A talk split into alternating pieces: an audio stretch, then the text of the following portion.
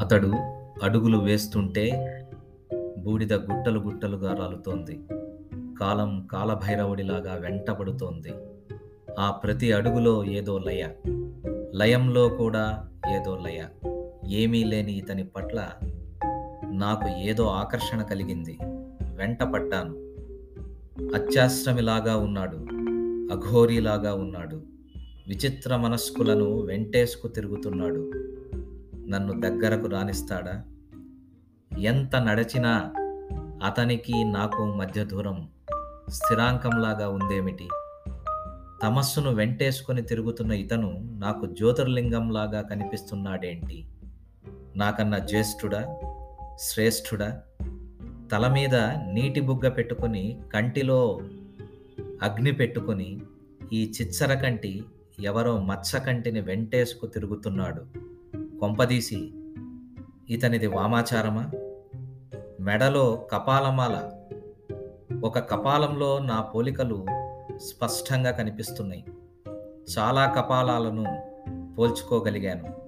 ఇంత అనాచారి నన్ను ఎలా ఆకర్షిస్తున్నాడు? దగ్గరకు పిలుస్తాడేమో అనే ఆశ నాకు. ఇతడికి దగ్గర దూరాలు ఉన్నట్టు లేవు.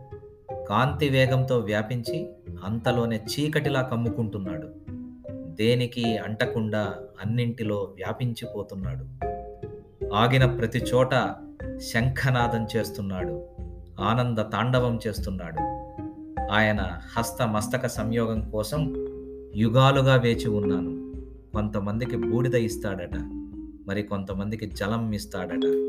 కొద్దిమందికి మాత్రం తన్ను తానే ఇచ్చుకుంటాడట. ఉన్మత్తుడులాగా ఉన్నాడు. అసలు ఈ పిచ్చోడి వెంట నేనెందుకు పడుతున్నాను? ఏమి కావాలి నాకు? ఏమి ఇవ్వగలడతను ఒకసారి నిండుగా ఒకసారి మొండిగా మరోసారి సుందరంగా సత్యంగా శివంగా కదిలిపోతున్నాడు. ఆగడేం? అసలు చూడడేం?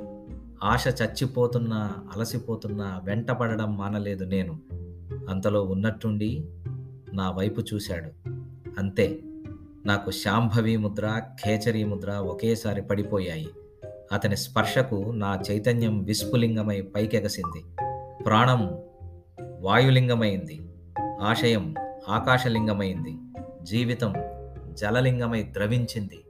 మోక్షకాంక్ష అగ్నిలింగమై పెరిగింది. నా శరీరం పృథ్వీలింగమైంది. స్పర్శతో ఆగలేదు ఆయన. ఆలింగన దీక్ష ఇవ్వాలనుకున్నాడు కాబోలు. ఆ పరిష్వంగంతో జీవితం పెద్ద శివలింగమైపోయింది శివమయమైపోయింది.